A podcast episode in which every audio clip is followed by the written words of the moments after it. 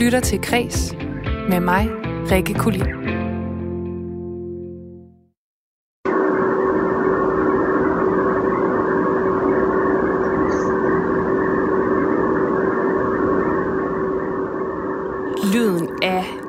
På heden er sikkert nogenlunde den samme i dag, som den var tilbage i 1754, da kaptajn Ludwig von Kalen i hestevogn kørte ud på åben land for at bevise, at den sure jord på heden, den kunne opdyrkes. Det er hovedfortællingen i Ida Jessens nye bog, Kaptajnen og Anne Barbara, som udkommer i dag. Og bogen her, den er en vaskeægte jysk western om at lægge arm med naturen og udleve store drømme. Senere i programmet, der taler vi med Ida Jessen om hendes fascination af hedens rå naturkræfter. Og så skal vi også tale med foreningen Hedeselskabet, som øh, både dengang og i dag arbejder med det til tider problemfyldte møde mellem mennesker og natur. Velkommen til Kreds, der i dag tager dig med helt ud på heden. Og så udgiver øh, Gigi Slænget, der blandt andet står bag biograffilmen Blokhavn, i dag bogen Fortællinger fra bloggen, mens forfatter Victor Bøj Lindholm Holm slutter dagens program af med at sætte ugen på vers. Men først, som altid, der får du et overblik over dagens kulturnyheder. Nu er det selve nattens trolddomstime, hvor grave åbner sig og helvede under sin smitte over verden. Ja, sådan kan det lyde, hvis du tager en tur i det kongelige teater i dag. Men måske det i fremtiden kommer til at lyde mere sådan her.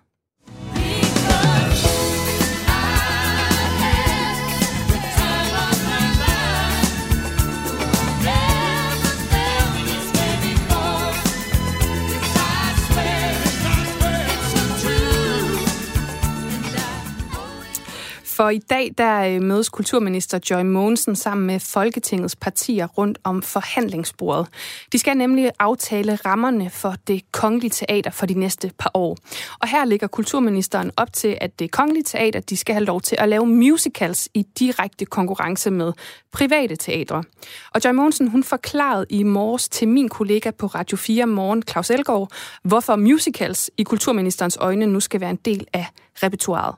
Det er fordi, at øh, musicals i virkeligheden har udviklet sig til at være øh, noget bredere også, som jeg er ikke fagperson, men som jeg har hørt bliver kaldt musikdramatik. Og det er virkelig en, øh, en, en, en genre inden for scenekunsten, som er i vækst og som udvikler sig, og som, som forskellige sådan, nye opsætninger også viser kan tiltrække nye målgrupper til scenekunsten. Og jeg arbejder jo for, at øh, alle vores teatre øh, kan være der mere for flere, for de giver os nogle fantastiske oplevelser. Det har alle danskere, der fortjent. Så, så jo flere vi kan, kan få til at sådan, have lyst til også at prøve, at prøve teaterverdenen af, øh, jo bedre. Og derfor synes jeg også, at det kongelige teater som vores nationalscene øh, kan, kan måske finde en hylde også inden for den her genre. Og hos de private teatre, som altså blandt andet lever af at opføre de her lidt mere folkeligt brede og populære musicals, der får det her forslag dog en blandet modtagelse. Det skriver kultursejtet Kulturmonitor. Og det er altså heller ikke specialet øh, hos det kongelige teater, som normalt opsætter forestillinger inden for genrerne ballet, skuespil, opera og klassiske koncerter. Men ifølge Kulturministeriet, så skal det kongelige teater altså i højere grad have nye målgrupper i teatret og nå bredere ud, da der eksisterer en skævhed i, hvem billetkøberne er. Hvor du, hvis du er højt uddannet, ældre og bor i København og omegn, har større sandsynlighed for at købe billet til det kongelige teater end andre. Altså jeg vil sige, at jeg tænker tit, at især den danske scene for børnelitteratur er ret fantastisk. Altså jeg tror, der er mange, der, der ikke lægger mærke til, hvor fantastisk den er, fordi der bliver lavet vi har det hele. Altså, der bliver eksperimenteret, der bliver lavet vilde ting, der bliver lavet brede ting, smalle ting. Vi har nogle tegnere, der fyrer den af, altså. Så man kan finde alt i børnelitteraturen. Ja, sådan lød det fra forfatter Kim Fubs Åkesson om den danske børnebogsscene tilbage i september, da jeg her i Kreds talte med ham om børnelitteraturens vigtighed. Og ja, vi har altså en god børnebogsscene her i landet, for øh, Kim Fubs Åkesson, han er sammen med fire andre danskere blevet nomineret til verdens største pris inden for børne- og ungdomslitteratur, nemlig The Astrid Lindgren Memorial Award, som øh, forkortes til Alma. Og det er både forfattere, illustratorer, mundtlige fortællere og enkelte individer eller grupper, som øh, går ind for større læseglæde hos børn og unge, som kan nomineres til den her pris. Og de fem nominerede danskere, det er altså som sagt øh, forfatter Kim Fubs Åkesson, det er forfatter Marianne Iben Hansen, illustrator Lilian Brygger og de to andre illustratorer, illustratorer øh, Dorte Karbæk og Charlotte Party. Nu mere nogensinde end før har børn og unge mennesker behov for litteratur, der sætter verden i perspektiv. Alma-listen har en fantastisk bredde, kvalitet og diversitet, lyder det fra jurymedlem Bol Vestin i en pressemeddelelse. Og vinderen af den her The Astrid Lindgren Memorial Award bliver offentliggjort den 13. april 2021.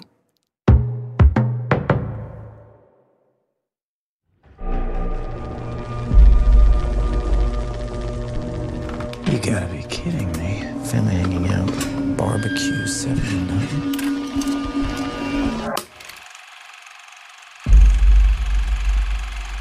That's the family who lived here.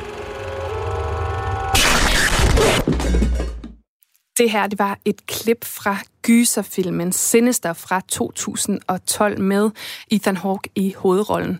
Og den, den er alle tiders mest uhyggelige film. Det slår videnskaben i hvert fald fast, efter et forskerhold har overvåget et panel på 50 deltagere, som har set over 120 timers gyserfilm, som er udvalgt på baggrund af både kritiker- og Reddit-anbefalinger. Det skriver Sound Venue. Og deltagerne i det her projekt, som øh, havde titlen The Science of Scare, de har alle set de her gyserfilm med et 5,1 surround sound anlæg, så der er altså masser af smæk på lyden. Og undervejs så har de så fået monitoreret deres puls, og graden af uhyggelighed af de her film, den er så vurderet ud fra deltagernes gennemsnitspuls, det der hedder beats per minute i løbet af de her film. Og vinderen, det blev altså Sinister her, som i gennemsnit fik øh, deltagernes hjerter til at slå 86 gange i minuttet. Og man kan sige, det er sådan set cirka min hvilepuls øh, i forvejen, så jeg ved ikke, om det er godt eller skidt eller sigende for den her film. Efterfulgt af den på, øh, på førstepladsen, der på andenpladsen kom Insidious fra 2010 med 85 øh, beats per minute. Og lidt længere ned af listen, der finder vi altså lidt ældre titler som A Nightmare on Elm Street fra 1984 med 78 beats per minute, og Halloween fra 1978 med 77 beats per minute. Men det kan altså være forskelligt, hvad det er, der får det til at løbe koldt ned af ryggen på folk. Nogle de har måske brug for en masse chok og jumpscares, andre er mere til det psykologiske gys, og så er der måske dem, der bare elsker blod og splat. Men hvis du mangler inspiration til gode gys, så kan du jo faktisk finde tre gyser specials fra sidste uges kreds om gys og litteratur, gys og spil, samt gys og film, og det finder du altså der, hvor du lytter til podcasts.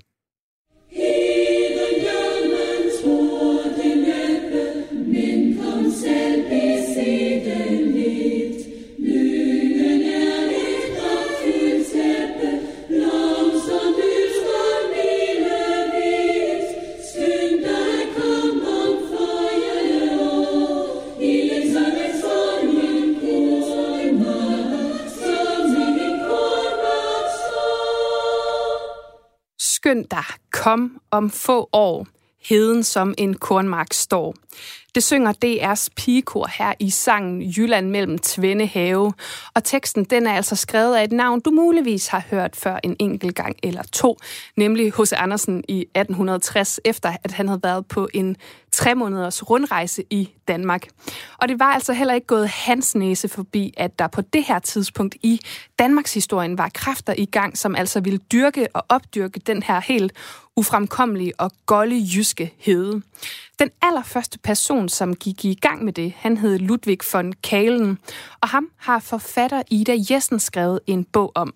Den hedder Kaptajnen og Anne Barbara, og den udkommer i dag. Ida Jessen hun har adskillige udgivelser bag sig, blandt andet den øh, seneste bog Telefon fra 2018, og En ny tid, som øh, hun fik DR's romanpris for i 2016. Men nu udgiver hun altså i dag en bog, som hun selv kategoriserer som en jysk western om erobring af Hedelandet tilbage i slutningen af 1700-tallet.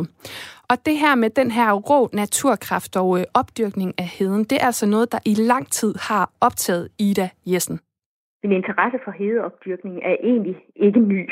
Og øh, den øh, er ikke opstået med, at jeg har skrevet den her roman. Øh, jeg er selv vokset op i gammel Hedeland i Tyregod, og øh, for 100 år siden, nej, lad os sige for 120 år siden, der var det jo simpelthen hede.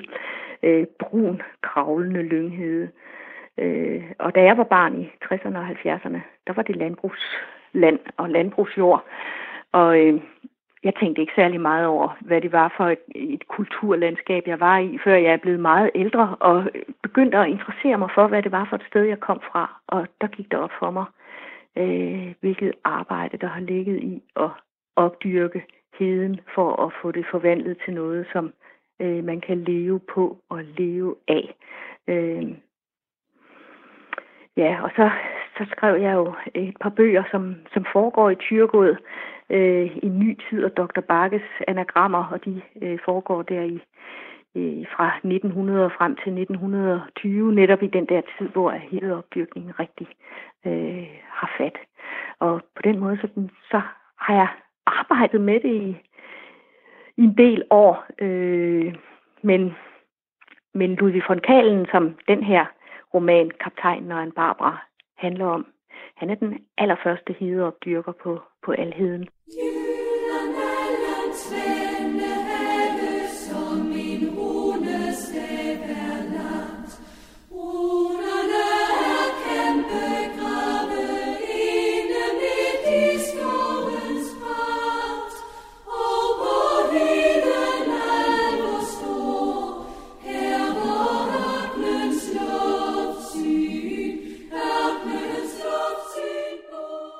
Første gang, jeg stødte på Ludvig von Kalen, der var det, det er nok en 10-12 år siden, øh, hvor jeg sad og læste en bog om hedeopdyrkning, og hvor jeg stødte på hans navn. Og der stod ganske lidt. Der stod bare, at han var den første, og han var kommet ud til alheden, øh, og at han udvalgte sig meget omhyggeligt det aller værste stykke jord, han overhovedet kunne finde.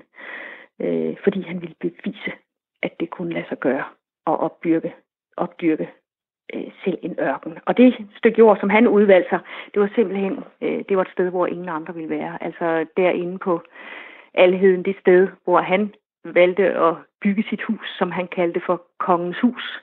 Det er jo det sted, som hedder Kongens Hus ned hede nu. Og øh, det er simpelthen, der kan, der kan ting ikke gro. Øh, det er, øh, der er ingen læ, der er ingen træer, der er faktisk heller ikke vand, og det var der jo heller ikke dengang. Øh, så han har simpelthen ville udfordre de helt store kræfter, altså himlen og sandet har han ville udfordre. Og så øh, udfordrede han jo så altså også de lodsejere, som mente, at de havde øh, krav på alheden, fordi kongen kom der jo aldrig, og det var jo mange hundrede år siden, at kongen havde lavet sine store jagter der på alheden, og nu havde øh, de store godsejere, de havde jo vendt sig til, at det var deres, og det kunne de bruge til, hvad de ville slå lyng på og lade forerne græsse og så videre. Og så kommer så den her kaptajn og siger, at nu vil han til at opdyrke det. Og hvordan har du så undersøgt ham som historisk person? Jeg har jo prøvet at finde alt det frem, som jeg overhovedet kunne om ham. Og der er ikke så meget, øh, fordi det meste er gået til. Øh, men øh, der har, jeg har fundet noget i øh, sådan nogle gamle samlinger om jysk historie og topografi. Der har der ligget nogle beskrivelser af hans forsøg, og øh, hvad han har dyrket, og øh, hvor meget han har fået ud af sin dyrkning. Blandt andet så står der, at han de første år, der høster han to fold. Det vil sige, at øh, det nok er så magert, som det overhovedet kan være. Og der står som det hus, han bygger, at det er et pragtfuldt hus. Det er 12 meter højt og 12 meter bredt bare i gavlen, og han placerer det et sted, hvor vinden virkelig får fat øh, og løber mod huset og tæsker imod det her enormt høje hus, som han anbringer på heden, af de bedste materialer. Ikke sådan noget lærklinet, noget som hedebønderne øh, bygget af, men altså brændte mursten og egetømmer osv. Øh, men øh, han har ikke rigtig regnet med, hvor stærk vinden er.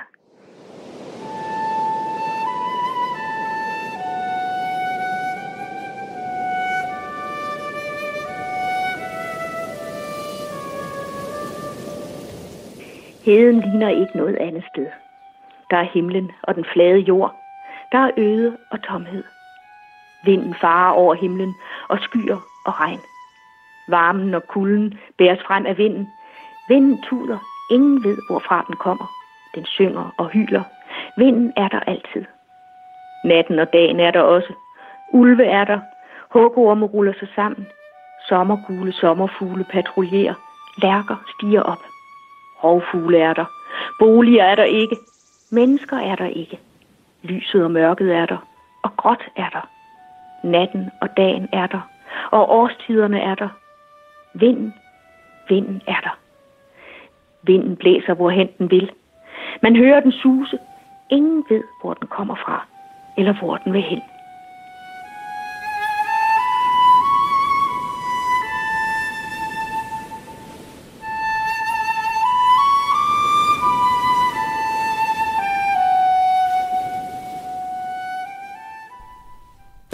Prøv at tage os med øh, ind i din arbejdsproces.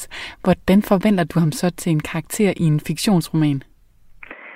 Når man for, forvandler sådan en karakter, som rigtig har eksisteret til en roman, så er det et arbejde, som tager et godt stykke tid.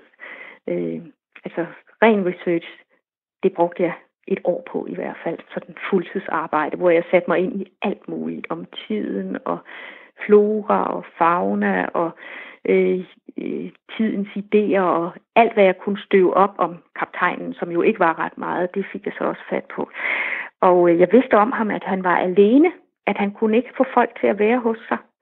Og øh, jeg tænkte også meget på, hvorfor øh, har han ønsket sådan en kaptajn fra kastellet i København? Hvorfor har han ønsket at bo derovre helt mutters alene? Hvorfor har han været, hvorfor har han ville bevise det her? Han var en gammel mand, da han kom derover. 50 år, det var gammelt dengang i 1750'erne. Hvad, hvad har drevet ham? Hvorfor har han ville bevise det? Den tanke havde jeg meget. Øh, og jeg forestillede mig det egentlig som sådan en slags Robinsonade, altså en Robinson Crusoe-historie med det her menneske, der fuldstændig alene ligesom prøver at opbygge en civilisation. Men det er meget svært at skrive en historie om bare én.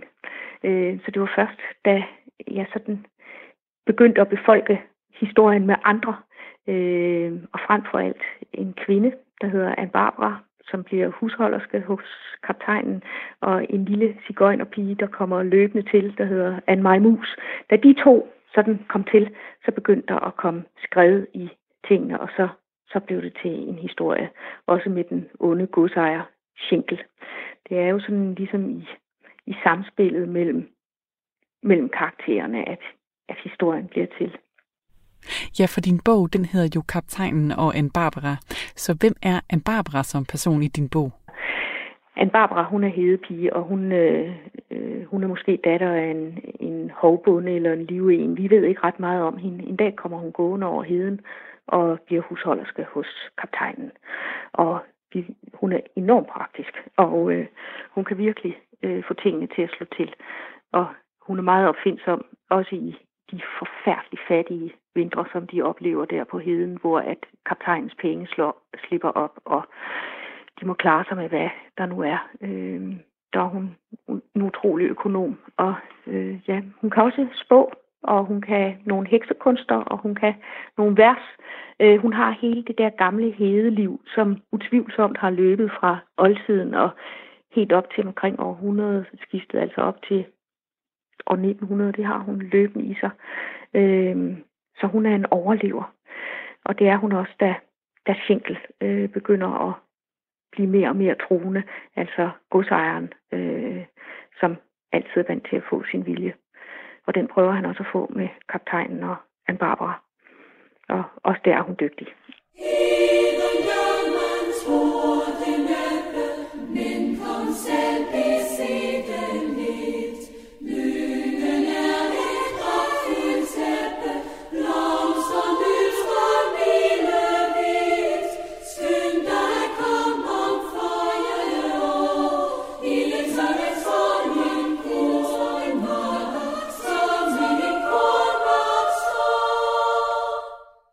Kan vi bruge historien om de første hedeopdyrkere til i dag? Hvorfor er det fascinerende? Altså, øh, der er noget fascinerende i at tænke på, hvordan vores land, som vi kender det i dag, er blevet til. at engang der var øh, Jylland nærmest en ørken og uopdyrket.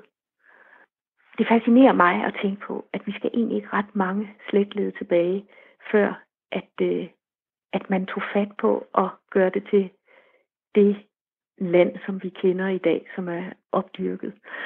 Øh, og dengang, hvor det var en rå nødvendighed. Og nu om dagen, så står vi nærmest med den omvendte situation, hvor vi har måske drevet rovdrift på vores jord og udnyttet den for meget og øh, i en eller anden form for grådighed, som man ikke kendte til dengang. Der var det nød. Jeg, der skriver romaner, øh, har det sådan, at det er jo i, i nøden, at historierne bliver til mere, end det er i overflod og luksus. Fordi når man er i overflod og luksus, så kan man gå alle vegne, og det er egentlig lidt lige meget, hvilken vej man går. Hvorimod, når man er i nød og, og trang, øh, så må man have den stærke vilje, som man prøver at, at overleve på. Og det er der historier i jeg synes, det er spændende at køre ud i Danmark og se på landskaber og se, hvor har der været hede. Øh, fordi man kan stadigvæk godt se det bag ved grænnerne men, og plantagerne. Men når det er sagt, at komme ud på den rene hede, jamen så er der jo et sug i det. Altså himlen, himlen er så stor, og man er selv så lille bitte under den kæmpe himmel. Det sagde altså Ida Jessen til min kollega Lene Grønborg om sin nye bog, Kaptajnen og Anne Barbara. Og øh, jeg kan forstå, at hovedpersonen hedder Ludvig von øh, Kalen. Jeg fik sagt Ludvig von Kalen, men det er altså mit øh, germanofile hjerte, der løber afsted med mig. Men senere i programmet, der øh, taler jeg med Hedselskabet. Det er nemlig en forening, som øh, opstod dengang heden den begyndte at blive opdyrket, og den er stadig aktiv her i 2020. Fokus er dog ikke øh, helt det samme længere, fordi i dag der handler det i stigende stigende grad om at finde gode og grønne klimaløsninger på menneskeskabte problemer. Du lytter til Kres med mig, Rikke Kulin. Næste. Åh, oh, hvad sker der her, så jeg vidste ikke, du var stå i kø. Kan I ikke snakke i fritiden? Stop nu af dig. Det er lad mig lige snakke med min ven, okay? Det er sindssygt, du har fået et job her i uh, supermarkedet. Prøv at høre, bror man, du har klaret det, jo. Du ramte toppen, til du fik det der hvidt job. Kan I ikke åbne en kasse mere, mand? Vi får lang løg herom. Ja, Hassan, jeg er også glad for det. Men ved du, hvad det bedste er? Nu når du køber det her produkt, ikke? Jeg kan bare kigge det den vej. Forstår du? Jeg laver bare lade som om det biber. Bip. Nej, nej, Eli. Jeg vil gerne støtte dig i dit nye job, så jeg vil gerne betale ordentligt. Jeg betaler med MobilePay. Ja, okay. Tak for det, Hassan, bror. Det bliver 5,5 kroner. Ali har fået et hvidt job, og øh, det støtter Hassan altså op om. Måske har du hørt om Ali og hans øh, slæng af shababs, som øh, giver fordomme om både indvandrere og danskhed en ordentlig overhaling på YouTube, og senest i animationsfilmen Blockhavn. Og bag karaktererne, musik og animationerne, der står satiregruppen GG's, og der er fart på den her gruppe, som har eksisteret siden 2016. På YouTube, der har de mere end 23 millioner visninger og over 60.000 abonnenter. Og filmen Blockhavn, den fik premiere i sommer, men i dag der er der kommet en spritny bog på markedet, nemlig Fortællinger fra bloggen. Og nu kan jeg sige hej til to ud af fem GG's, nemlig Troels Uneland, velkommen til Kreds. Mange tak. Og Sorena Sanjari, velkommen til. Mange tak. Altså, som sagt er I to ud af fem, der står her lige nu. Øhm, og jeg vil starte med at sige tillykke med udgivelsen af bogen. Tak. tak. Og øh, nu har jo, kan man sige, bevæget sig meget i øh, animationsuniverset med bevægelige karakterer og musik og lyd, og så kaster jeg pludselig over en bog, som jo er noget lidt andet. Hvorfor det? Øhm, jamen, det er faktisk uh, forlaget Carlsen. Øhm, de kontaktede os for noget tid siden, da vores videoer begyndte at blive rigtig populære, og der var der en mand, der sådan, så potentiale for, at de her små videoer, vi lavede, kunne strække sig til at være nogle længere historier. Og øhm, så, så sagde han, vil har I lyst til at lave en bog? Og så sagde vi bare ja, uden at sådan vide, hvordan man gjorde. Ja, vi tænkte, vi det finder ud af bagefter, hvordan vi gør. ja. Jamen, altså, jeg tænker, øh, da I var børn og unge, der var der måske ikke så mange bøger, I kunne spejle jer i fra bloggen. Det var ikke ligefrem det, der var mest af. Altså, hvorfor mener I, det er vigtigt at øh, kunne spejle sig selv i en øh, børnebog? Jamen, øh, fordi det gør, at øh, det er mere spændende at læse. Fordi så lærer du også noget af historien i og med, at du ved, at du er ikke alene om de problemer, du har, eller du kan forstå andre, der er i nogle lignende situationer. Så øhm, ja, jeg kunne lige læse, da jeg var ung. Altså, men altså, jeg kunne lige læse. Altså, jeg læste noget Dragon Ball, noget Naruto og noget, øh, sådan noget øh, fantasy, fordi at jeg ikke lige fandt sådan noget sjovt, noget, der var på biblioteket. Så jeg var nødt til at sådan... Jamen, jeg tror også, altså, vi synes måske, der manglede nogle bøger, hvor at øh, de, de børn, der i skolen, der skal læse det, at hvor de føler, at de, hvad hedder det, kan, kan relatere til det, og der er sådan nogle historier med sådan noget Iqbal for, Iqbal for og sådan noget, men det er lidt meget stuerent, og vi kan godt lide, at det er lidt mere over grænsen, fordi det tror vi lidt mere, at de kan spejle sig selv i. Nu nævnte du for eksempel Iqbal her, men altså, mm. hvor kommer jeres inspiration til, ja, helst, hvad kan man sige, hele universet, skulle jeg til at sige, og så de forskellige karakterer? Jamen, jamen, vores eget liv, og hvor vi er opvokset, og hvad vi ser, øh, og hvad man hører. Øh, vi kan godt lide at tage udgangspunkt fra vores egen verden, øh, så, øh, så man kan lade folk tage ind i vores verden. Så ja, det er virkelig sådan... Ja, der er altså for eksempel i den her, der er nogle historier, som handler om, altså de tager meget udgangspunkt i vores egen oplevelser, fordi vi er vokset op sammen. Og der er for eksempel øh, 14-årige Hassan, der er på en af hans første dates, og det er sådan en uskreven regel, at drengen betaler. Men han har ikke nok penge til daten, og hun bestiller alle mulige ting, og så bliver han nødt til at finde måder, hvorpå han kan skaffe de her penge i løbet af dagen. Ikke? Og det er sådan nogle ting, vi har selv prøvet at være ja. på dates, hvor der er en pige, der siger, skal vi så ikke også gøre det her, og man har ikke råd til det, så man vil ikke sige nej. Vel? Hvordan skaffede I så penge til det? Uh, for forskellige, altså, den ene gang, okay, helt ærligt, ikke? Den ene gang, der uh, sagde jeg, fordi tjeneren uh, sagde, altså selv sagde, uh, jamen, vi har også hvidvin, øh, sådan dyr ind, øh, altså ikke dyr en, men sådan et gammelt hvidvin, og så var hun sådan, ej, det vil jeg rigtig gerne have, og mit budget var ret kort, og så øh, efter vi bestilte, så gik jeg ud og sagde til ham, hvad du laver sådan, jeg, øh, jeg har ikke råd til det der, og sådan noget, så siger han, du sagde, du ville have den, så siger jeg, kom ud og sig, vi ikke har den, vi har ikke den på lager. Og så kommer hun ud, og så siger han, den har vi ikke på lager. Øh, så siger hun, nå, det var ærgerligt, hvad har I ellers? Vi har en anden rødvin, og så den er samme pris. Og så var jeg bare sådan, hvad der foregår? Hvorfor forstår han ikke? Øh, men så var jeg nødt til at bare sige det, at øh, oh, jeg har ikke så mange penge med, og andre gange har vi, må man ikke stikke af, men... Det er sådan noget at skrive til en ven, om, ja. om man ikke kan låne lidt, eller sådan nogle ting, ikke? Ja. Men vi, vi tænker jo, vi kan ikke være det eneste, der har sådan nogle problemer. Der må være andre ja. unge, som måske også har været der, der kommer til at være der, og så kan de ligesom relatere til det og grine af det. Yes. Og øh, i den her for, øh, bog her, skulle jeg det hedder den, men den her bog, Fortællinger fra bloggen, der er der altså fire historier, og øh, en af dem, det er øh, Pablo og Fødevarestyrelsen. Og man kan sige, at de her øh, bøger, de, øh, eller historier, de handler på en eller anden måde alle sammen lidt om løgne, altså både de lidt mindre og dem, der måske har lidt flere konsekvenser. Hvordan kan det være, at det, det tema, I sådan har valgt, skal være udgangspunkt for de her fortællinger? Så vi vil altid gerne have et eller andet budskab med. Og vi lyver selv, og det er ikke fordi, at vi selv, altså alle mennesker lyver, men vi, vi så bare et sjovt udgangspunkt for at lave nogle sjove historier med, at fordi der er næsten altid konsekvenser ved at lyve, ikke? Og øh, vi vil bare gerne have, at historien havde en rød tråd, eller historien havde en rød tråd, og så er der bare så mange gange, hvor vi selv har endt i nogle problemer ved at lyve, øh, og det, ja. det er bare et ret ja. godt, en ret god måde at udgangspunkt for at fortælle en historie. Mm. Jamen altså, den udkommer faktisk også som lydbog, så jeg synes lige, vi skal høre en lille bid af den her historie om øh, Pablo og Fødevarestyrelsen. Mm. I samme øjeblik kom Ahmed stormende ind i pizzeriet. Pablo! råbte Ahmed. Ikke råbe i min pizzeria, din idiot! Men det får hjælp dig, Pablo! Garaba Salabi ved, jeg har ikke brug for dit hjælp. Ahmed fik et alvorligt blik i sine øjne. Men Pablo Fødevarestyrelsen har lige været inde hos Bjarnes Pølser. De har givet ham sur smiley, fordi han solgte rå pølser. Og hvad har det med mig at gøre, Jar? Lige nu er det inde hos Hamses Kebab, og det ser ikke så godt ud, Joe. Og jeg tror, det kommer ind hos dig efter. Nu stivnede Pablo, og sveddrupper dukkede frem på hans pande. Han gik rundt om disken og skubbede fyren, som ventede på sin margarita ud af butikken. Kan du så komme ud? Au, au, au! Øh, øh, hvad sker der? Jeg skal sgu da have min pizza. Hey! Du kan få den i en anden uge, min ven. Jeg har lidt travlt. Pablo virkede meget stresset og skubbede fyren helt ud. Au! Ja, og hvordan det så går med Pablo her, det må man altså læse eller lytte sig til. Vi laver ikke nogen spoilere her. Men altså, den handler jo, den her historie om Pablo, som driver en pizzaforretning på en, lad os lige sige, en lidt shady måde måske, og som så får besøg af ja, Fødevarestyrelsen, som ligger i titlen. Altså, hvad skal den her historie fortælle?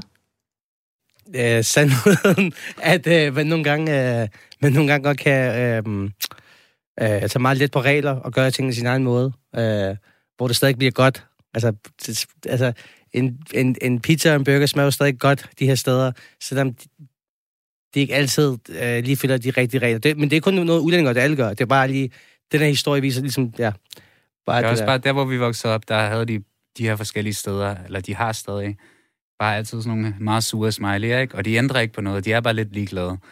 Altså, de gør aldrig noget ved det. Sagde Troels undrende. Og de går, de går ikke op i det, og det synes vi bare også.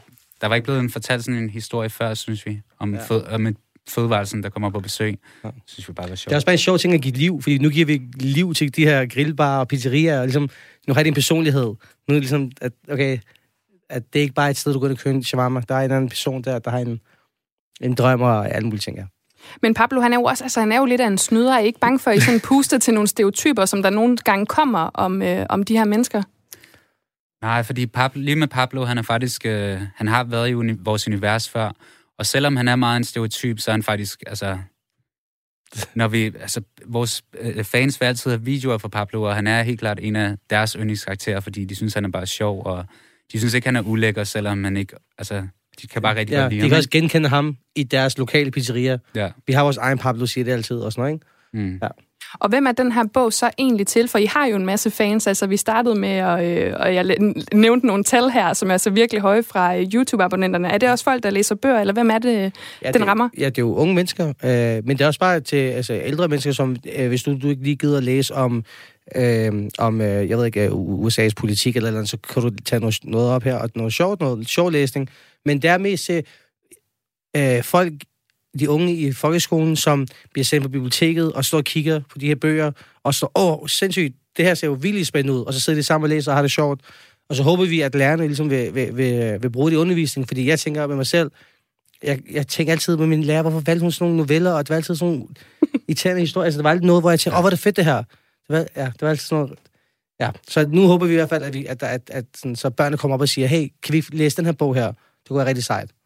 Og så lige her til sidst, så er det jo sådan, I startede jo faktisk med at være anonyme, men nu har I jo så uh, smidt maskerne, uh, og der sker jo ret meget for jer i øjeblikket. Uh, kan I sige noget om, hvad er det næste, der skal ske her til sidst?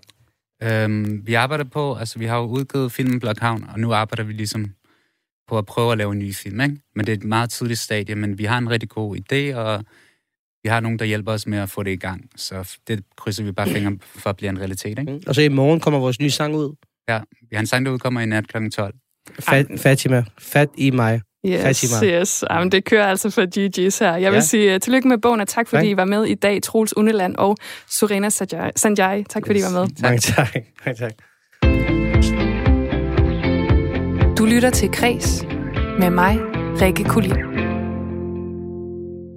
Og nu der er det blevet tid til en lille fuglequiz, fordi hvad er det her for en sanger?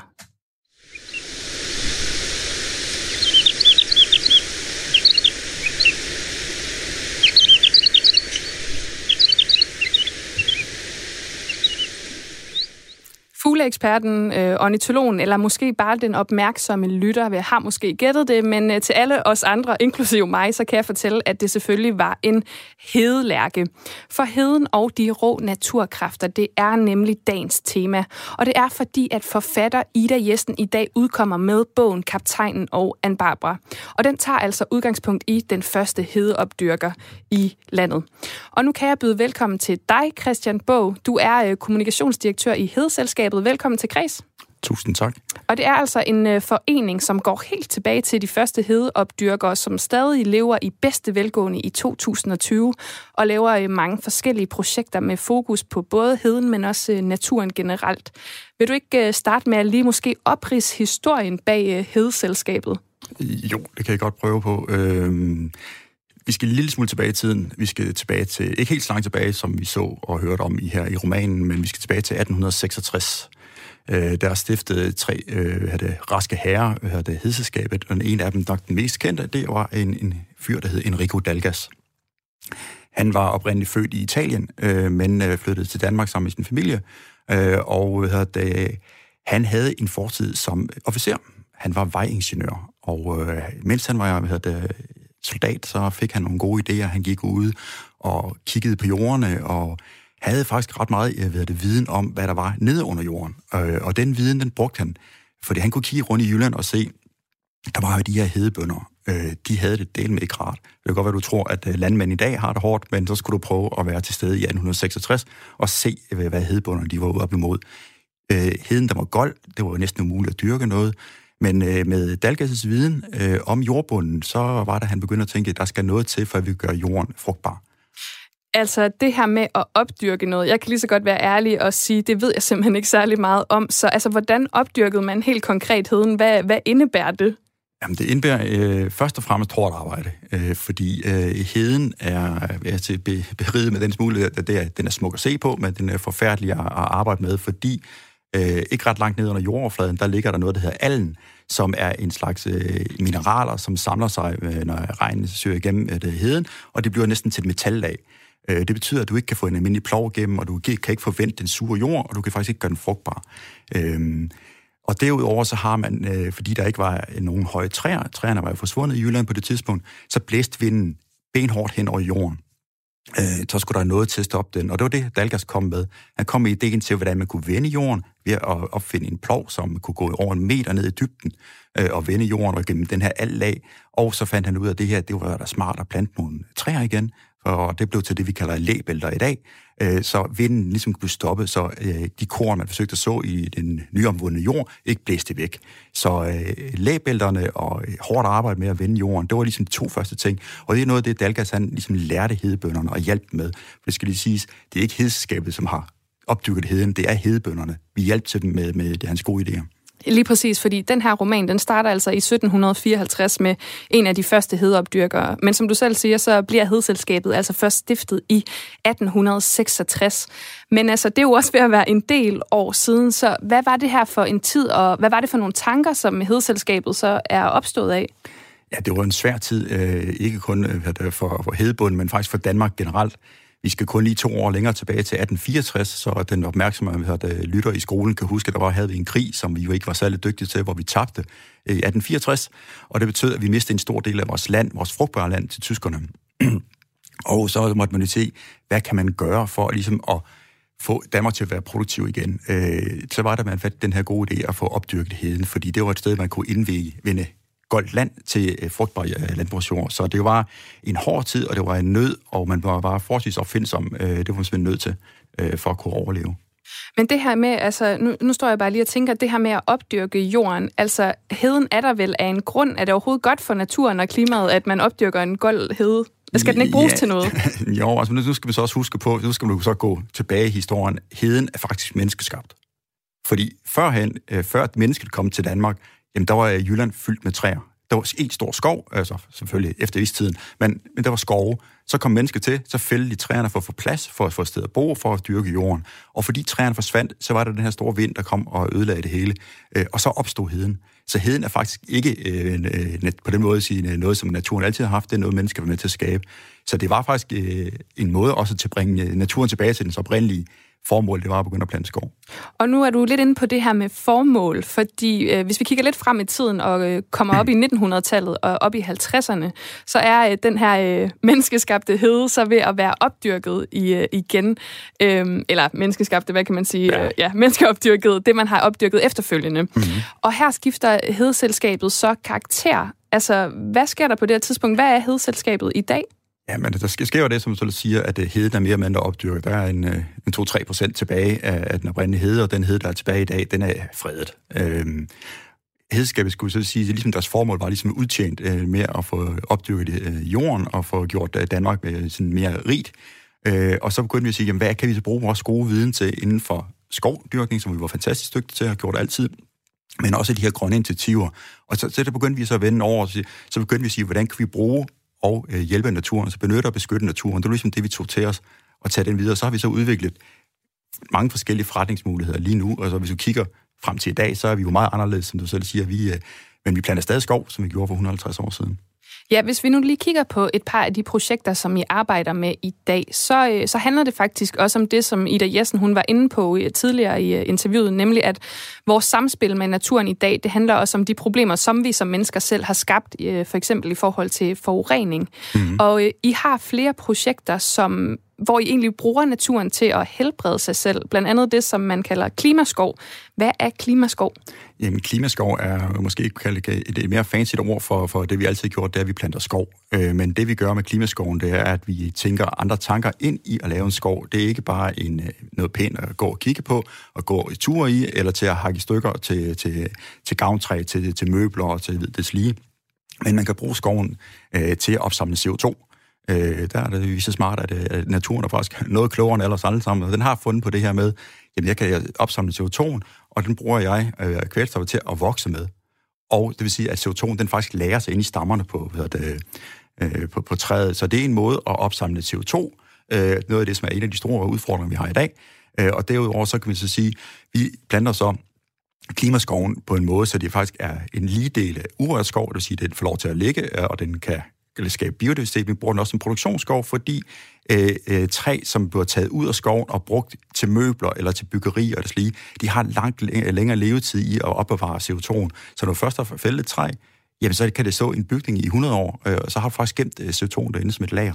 Så øh, det er den ene del af klimaskoven. Vi har en afart, kan man sige, af det, som vi så kalder vandskov.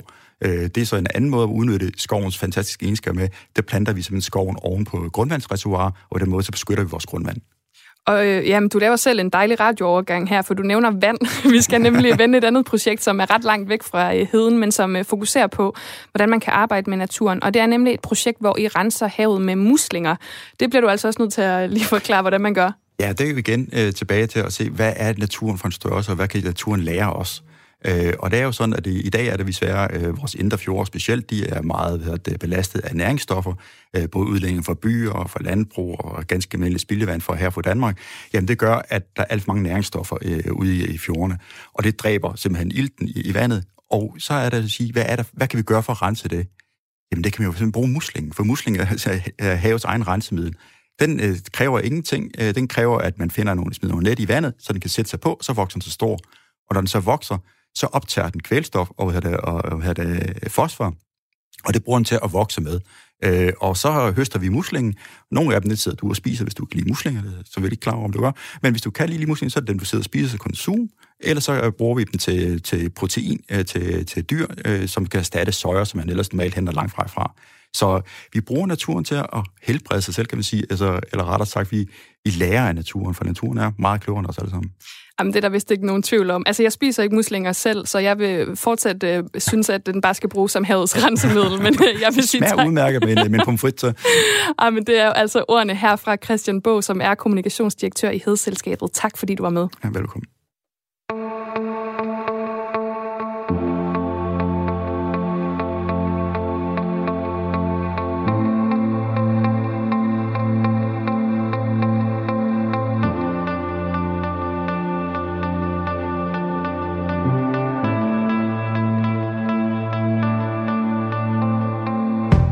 Hver eneste torsdag her på Kreds, der sætter danske poeter ugen på vers. Det gør de ud fra en nyhed fra den seneste uge, som har fanget deres blik, og som er inspirationskilde til en spritny tekst, som de har skrevet. Og dagens poet, han er forfatter til blandt andet Hygler-trilogien og senest til digtsamlingen Jeg slæber lungerne som en vægt, der udkom den 28. august. Victor Bøj Lindholm, velkommen til Kreds. Mange tak. Jamen Victor, øh, jeg synes, vi skal kaste os øh, direkte ud i det. Hvilken nyhed har du taget med i dag? Jeg har taget en øh, nyhed med om en øh, landsby omkring Greno, hvor man simpelthen frygter at blive indhegnet af solcellepaneler, fordi at landmændene er i gang med at omlægge deres marker til solcelleanlæg, så man frygter at øh, miste en god udsigt. Jamen, det ligger så på en eller anden måde i god forlængelse af det, vi har snakket om i, om i dag, det her med mennesket, der opdyrker jorden og ligesom uh, tager teknologi ind i, uh, i billedet. Altså, hvorfor har du valgt den her nyhed? Jeg tror, jeg har valgt den her nyhed, fordi den lægger sig ret godt op af, hvad jeg ellers har interesseret mig for, som er sådan, øh, at skrive om klimaet, skrive om naturen, hvad naturen er for en størrelse, hvad vores relation er i forhold til den, og hvordan teknologi indvirker på det, og hvordan vi simpelthen altså, udvikler teknologi og bruger den i vores hverdag.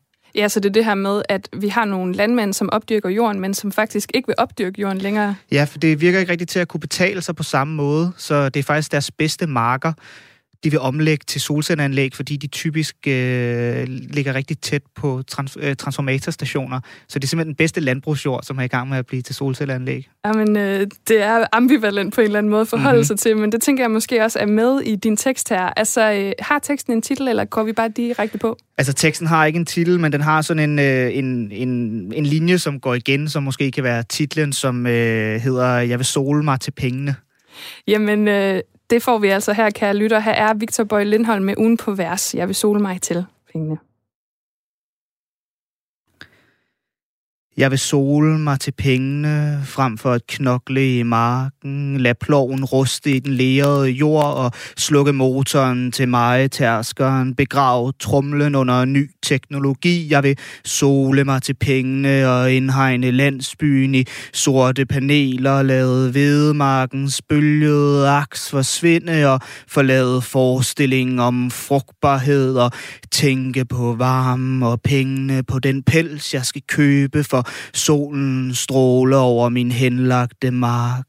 Jeg vil sole mig til pengene og ødelægge udsigten og skovens øverste mullag, de åbne viders vidstrakte adgang til fantasien, og jeg vil anlægge mine solceller på de bedste marker og endelig bryde med generationers arbejde med jorden. Igen vende blikket mod solen, dyrket solen og pengene, og jeg vil sole mig til pengene, købe en elbil for overskuddet, ja, købe hele landsbyen og overdække gadekæret med solceller. Det er mig, der er solkongen, fortæller jeg til mine naboer en tidlig morgen i juni, hvor solen allerede står højt, og min bankkonto allerede er fyldt. Jeg vil sole mig til pengene og befri menneskets for det evige arbejde med jorden, hvor dagene, de evige dage, altid er til besvær. Det er det, jeg gør. Jeg vil sole mig til pengene. Det bliver større, det bliver bedre. Det er et slogan, som jeg arbejder med, selvom alle spørger mig, hvad jeg vil gøre i november, december og januar og februar og marts. Hvad jeg vil gøre, når solen den er væk igen. Ja, der lytter jeg til forårets muren og spiren til hadet, der ulmer imod min position som den øverste instans i et samfund anlagt på en bund af ild og brand på solens vandring mod igen at blive en del af den planetariske tåge. Jeg vil sole mig til pengene.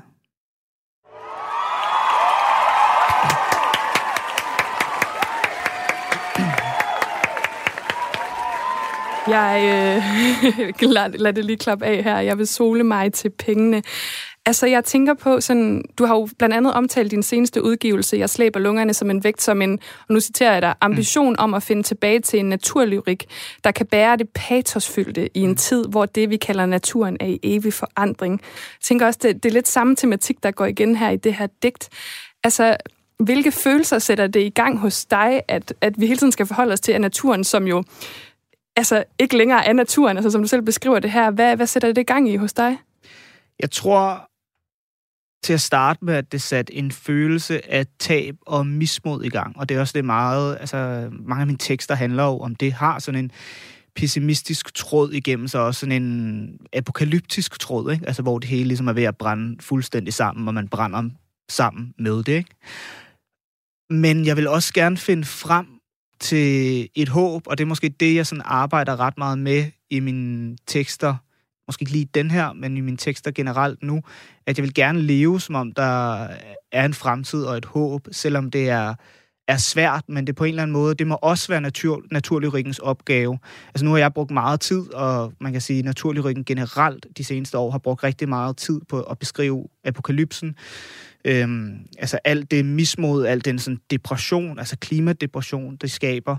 Og det tror jeg også kan være med til at agitere, og jeg tror også, det er vigtigt at skrive om det. Men jeg kunne godt tænke mig at finde frem til en naturlyrik, der også bare en grad af håb i sig. Ja, men kan man samle sig selv op efter det? For som du beskriver det, har der været rigtig meget sådan apokalyptisk og rigtig meget, ja, du bruger ordet mismod, jeg synes, det er virkelig rammende i sig selv. Kan man, hvor finder man så håbet henne? Altså, hvor finder du det henne? Jamen, det er jo nok det, jeg ikke ved.